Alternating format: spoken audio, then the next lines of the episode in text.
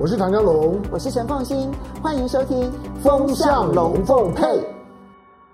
大家好，我是陈凤欣，很高兴在周末的时候呢，针对过去这一段期间在财经圈里头所发生的一些事情，跟大家聊聊天。今天要来跟大家谈的，当然就是美国联总会鲍尔到底说了些什么，怎么会让市场上这么恐慌呢？好，我们就来解析一下哦。那么我看到很多的媒体啊，其实在于这一次的联准会的开会呢，重点都是放在联准会升息三码，股市大跌哦。这其实是一个错误的连接。联准会要升息三码这件事情呢，它不是重点。我们不是说升息不重要，升息当然重要，但是你要知道市场的反应啊，其实有分这一个。领先的时候，我就已经预先知道的。那如果跟我的预期相同的话，市场不会大幅度反应的。市场只有对于意外的结果，才会有大涨大跌的反应。好，那。升息三码这件事情，市场早就知道了。其实呢，整个市场已经反映这个消息呢，大概反映了一个多月的时间了。因为他每四十五天开一次会嘛，从上一次会议之后，大概有个一两个礼拜，大家有在讨论说，诶，到底会下一次还升息三码吗？还是可能会改成两码？后来大家都很清楚的知道，从联准会官员呢不断释放的讯息，其实早在一个多月前，大家就已经很确定，联准会这一次一定升三码，一定升。零点七五个百分点，所以升息零点七五个百分点这件事情不让市场意外。相反的，升息零点七五个百分点之后呢，你看到美国股市在当天还一度翻红呢，就觉得说，哎，这个消息啊，我们已经预期了，好，那利空出尽。但是之后所以翻黑的原因呢，是这个美国联准会主席鲍尔他所传递出来的最重要的讯息，就是我们还会继续升息。而且我们最终所升息的目标会比大家预期的还要来得高，这才是。最有杀伤力的一件事情，他说：“哎，我们呃会考虑很多因素啦。确实，如果说现在升息这么长的一个升息的一个过程当中，到最后的这个对于经济的伤害啦，或者是对于通膨呢所产生的紧缩影响呢，它可能会有滞延性。好，它不会立刻发生，它可能会有隔一段期间才能够显现它的效果。我们会考虑这样的一个问题，所以呢，我们确实会在下一次的会议开始就会讨论要不要放。”放缓这一个步调，哎，这件事情市场说，哎，很棒哎，你可能会把升息的步伐减缓了，所以十二月也许不会再升息三码了吧，可能只升息两码，这应该是好消息呀。好，但是后面那句话就重要了，我们最终升息的目标可能会比大家预期的要来得高，我就用一个走路这这个来来形容好了。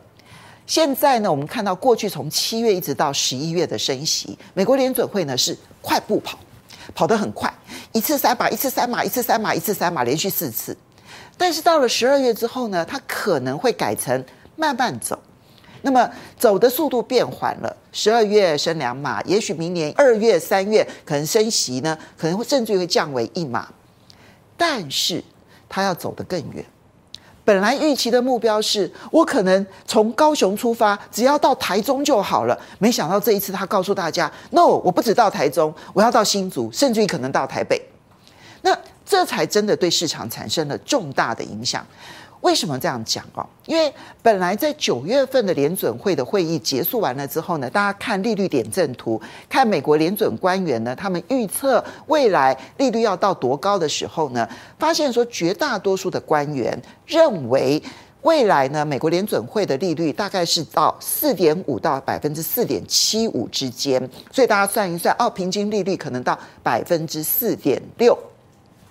高不高？其实已经很高了。你不要忘了哦，一直在今年初的时候，三月之前，美国的基准利率还是百分之零到零点二五呢，还是零呢。短短的一年之内，它要到百分之四点六，其实已经升很多了。但这一次告诉你说，可能不止四点六，可能还要更高。你知道现在市场上的预期都超过了五，就平均来说都超过了五。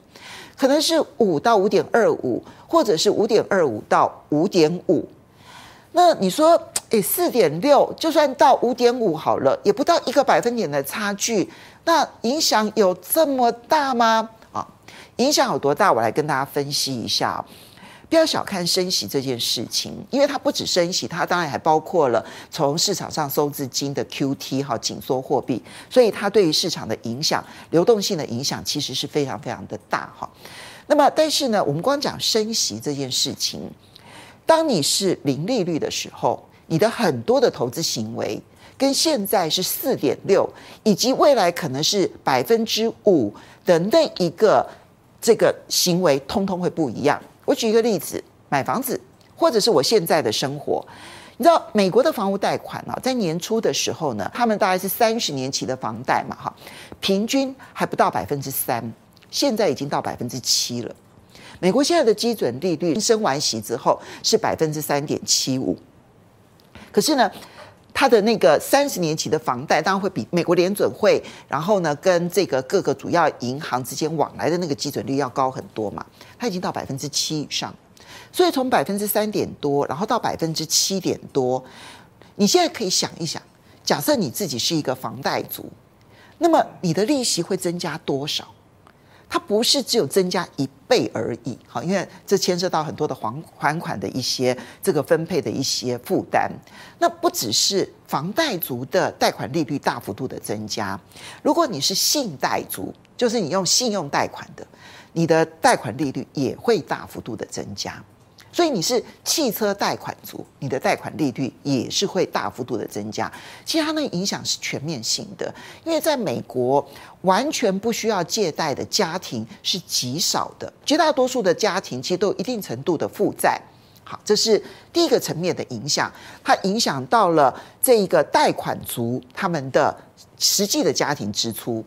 那第二个当然就是，那我未来的行为也会受到影响啊。那我接着要不要买房子，我就必须要去重新计算喽。现在这样子的一个房价，再加加上这个房贷利率，那我还负担得起吗？现在已经百分之七点多，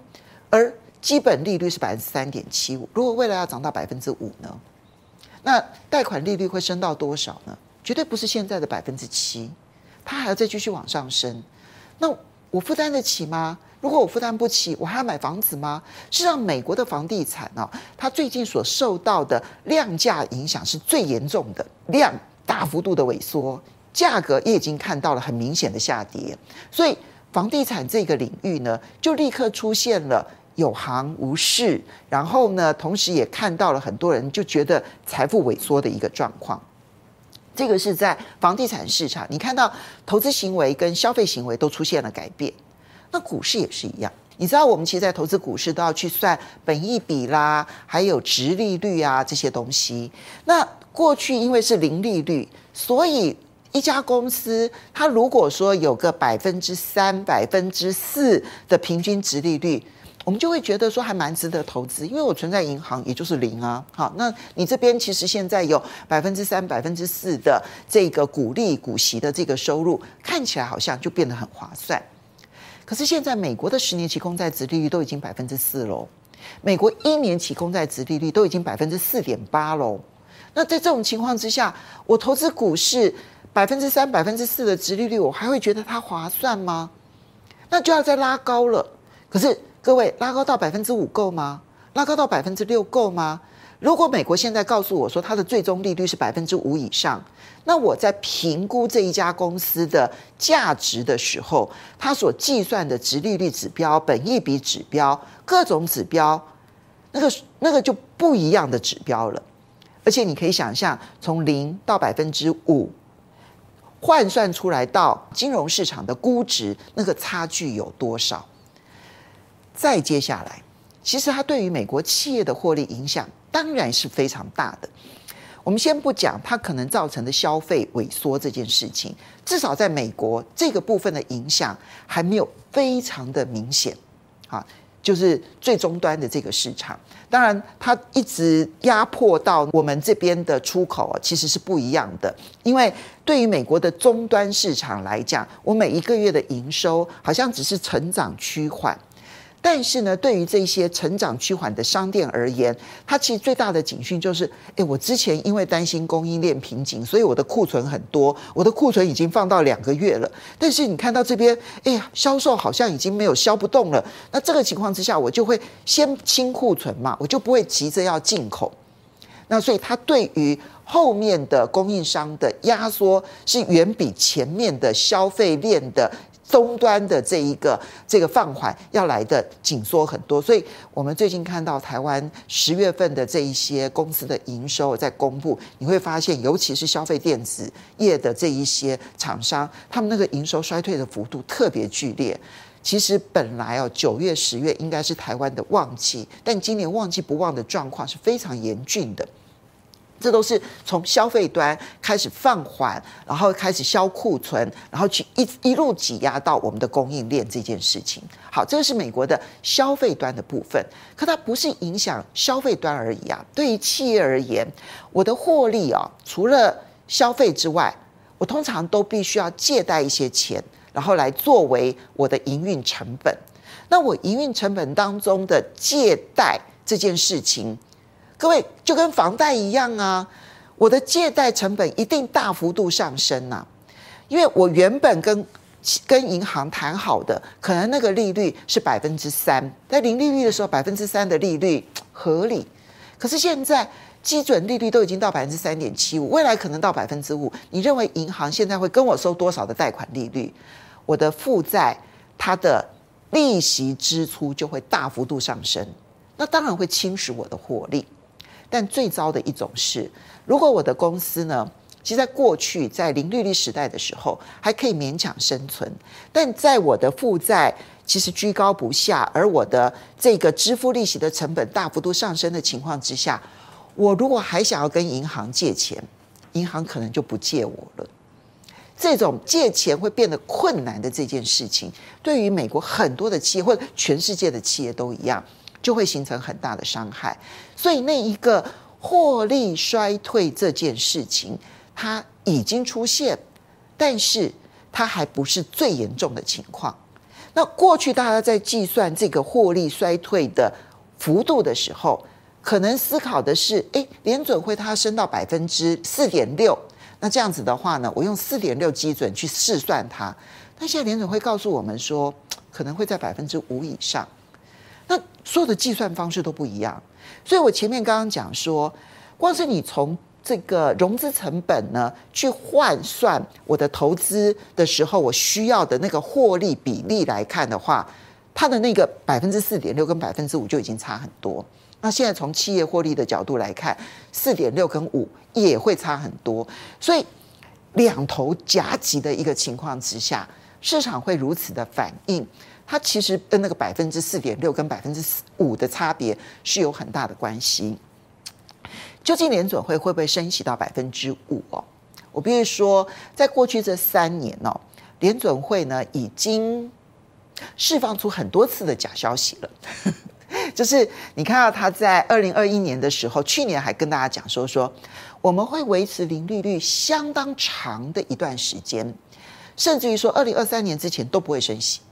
因为那时候他们低估了通货膨胀的问题，但是从今年开始啊，我们今年还不是二零二三年，今年是二零二二年，然后你就看他从三月这样啪啪啪啪一路升息啊，而且呢，现在看起来越升越高。刚开始的时候还告诉我们说呢，这只是呃短暂的现象，我们很快就能够控制住通膨。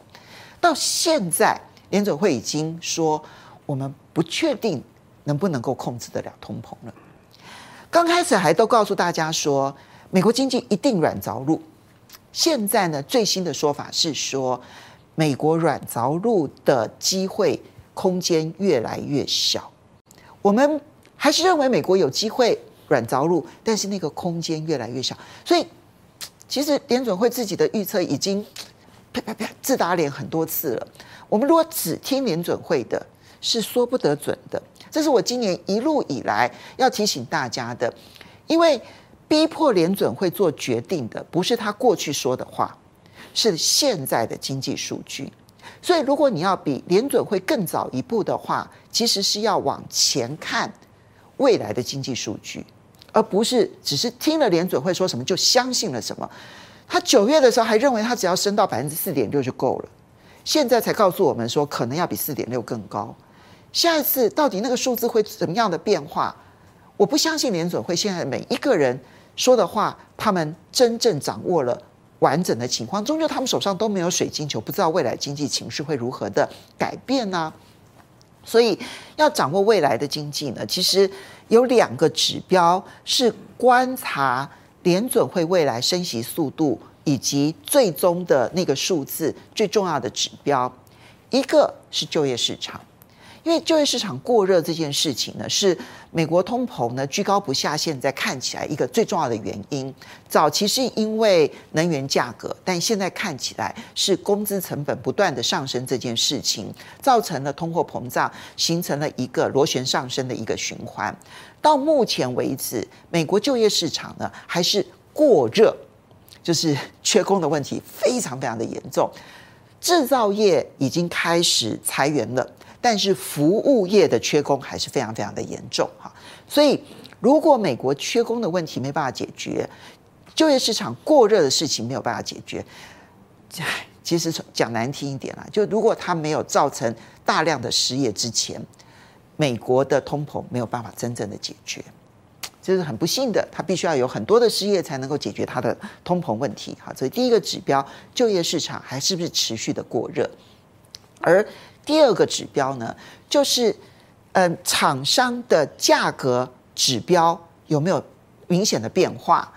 这一点呢，其实美国有一个叫做供应管理协会 （ISM），ISM 呢每一个月其实都会调查他们叫做采购经理人指数 （PMI） 指标，你就直接讲说 ISM 的制造业指数或者是 ISM 的非制造业指数，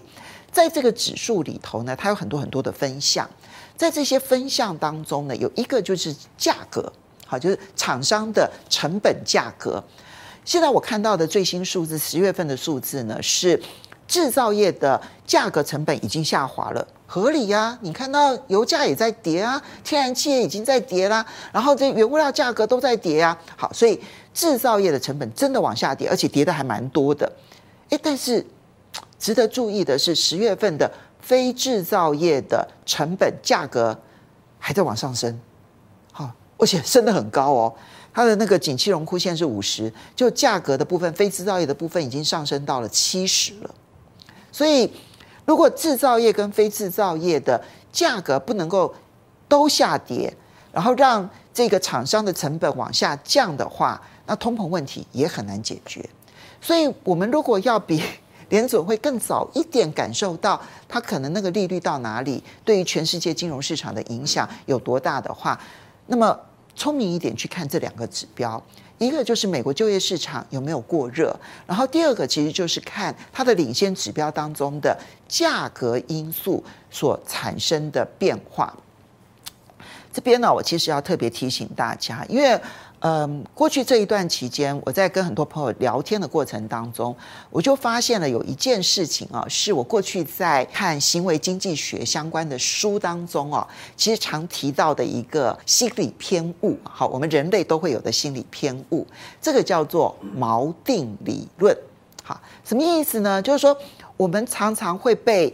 一个数字去影响了我们对于未来的。价值的估计的判断，或者我们对于很多事情的数字判断，我们对数字是不熟悉的，我们对绝对数字不熟悉、不敏感，但我们对相对数字很敏感，所以我们很容易被过去的数字困住了。就是我们在思考很多的问题的时候呢，就会说：“哎呀，它已经跌很多了，嗯，已经跌这么多，应该不会再跌了。你看它过去都数字这么高，好，或者是说，我们看到，哎，这数字已经那么高了，它应该不会再高了，因为它呃过去的数字都这么低。我觉得这个就是我们在心理偏误上面一个最大的错误来源，就是我们会被过去的数字，然后去思考未来的数字。”未来的数字其实跟现在一点关系都没有，因为在未来会选择买跟卖的人，他是根据未来的经济情势、未来的利率水准去做决定的。所以，如果你很想当一个聪明的投资人，一定要想办法去打破自己的心理偏误，不要被锚定这个数字给困扰了。你要重新去思考，从未来的这种利率水准之下，一家公司也好，或者是一个国家也好，它的企业发展可能会产生什么样子的变化，甚至于一个国家的货币哈会产生什么样的变化，用这种方式来估计它最合适的价格。其实你会发现说，如果几十年下来能够成功的投资者，大概都可以克服锚定理论下的心理偏误。但是散户永远会被锚定这件事情给定在一个错误的点上面。但是我最近其实跟很多朋友在聊天的时候，感受很深的，原来锚定理论这件事情所标举的心理偏误，真的在空头市场的时候，我觉得那个感受就很深很深。我们不要被这些数字骗了，好好给自己一个正确的估价的一套逻辑，学会这件事情。终身受用。好的，我是陈凤欣，提供这个我过去的一个感受呢，给大家做参考。我们下次再见喽，拜拜。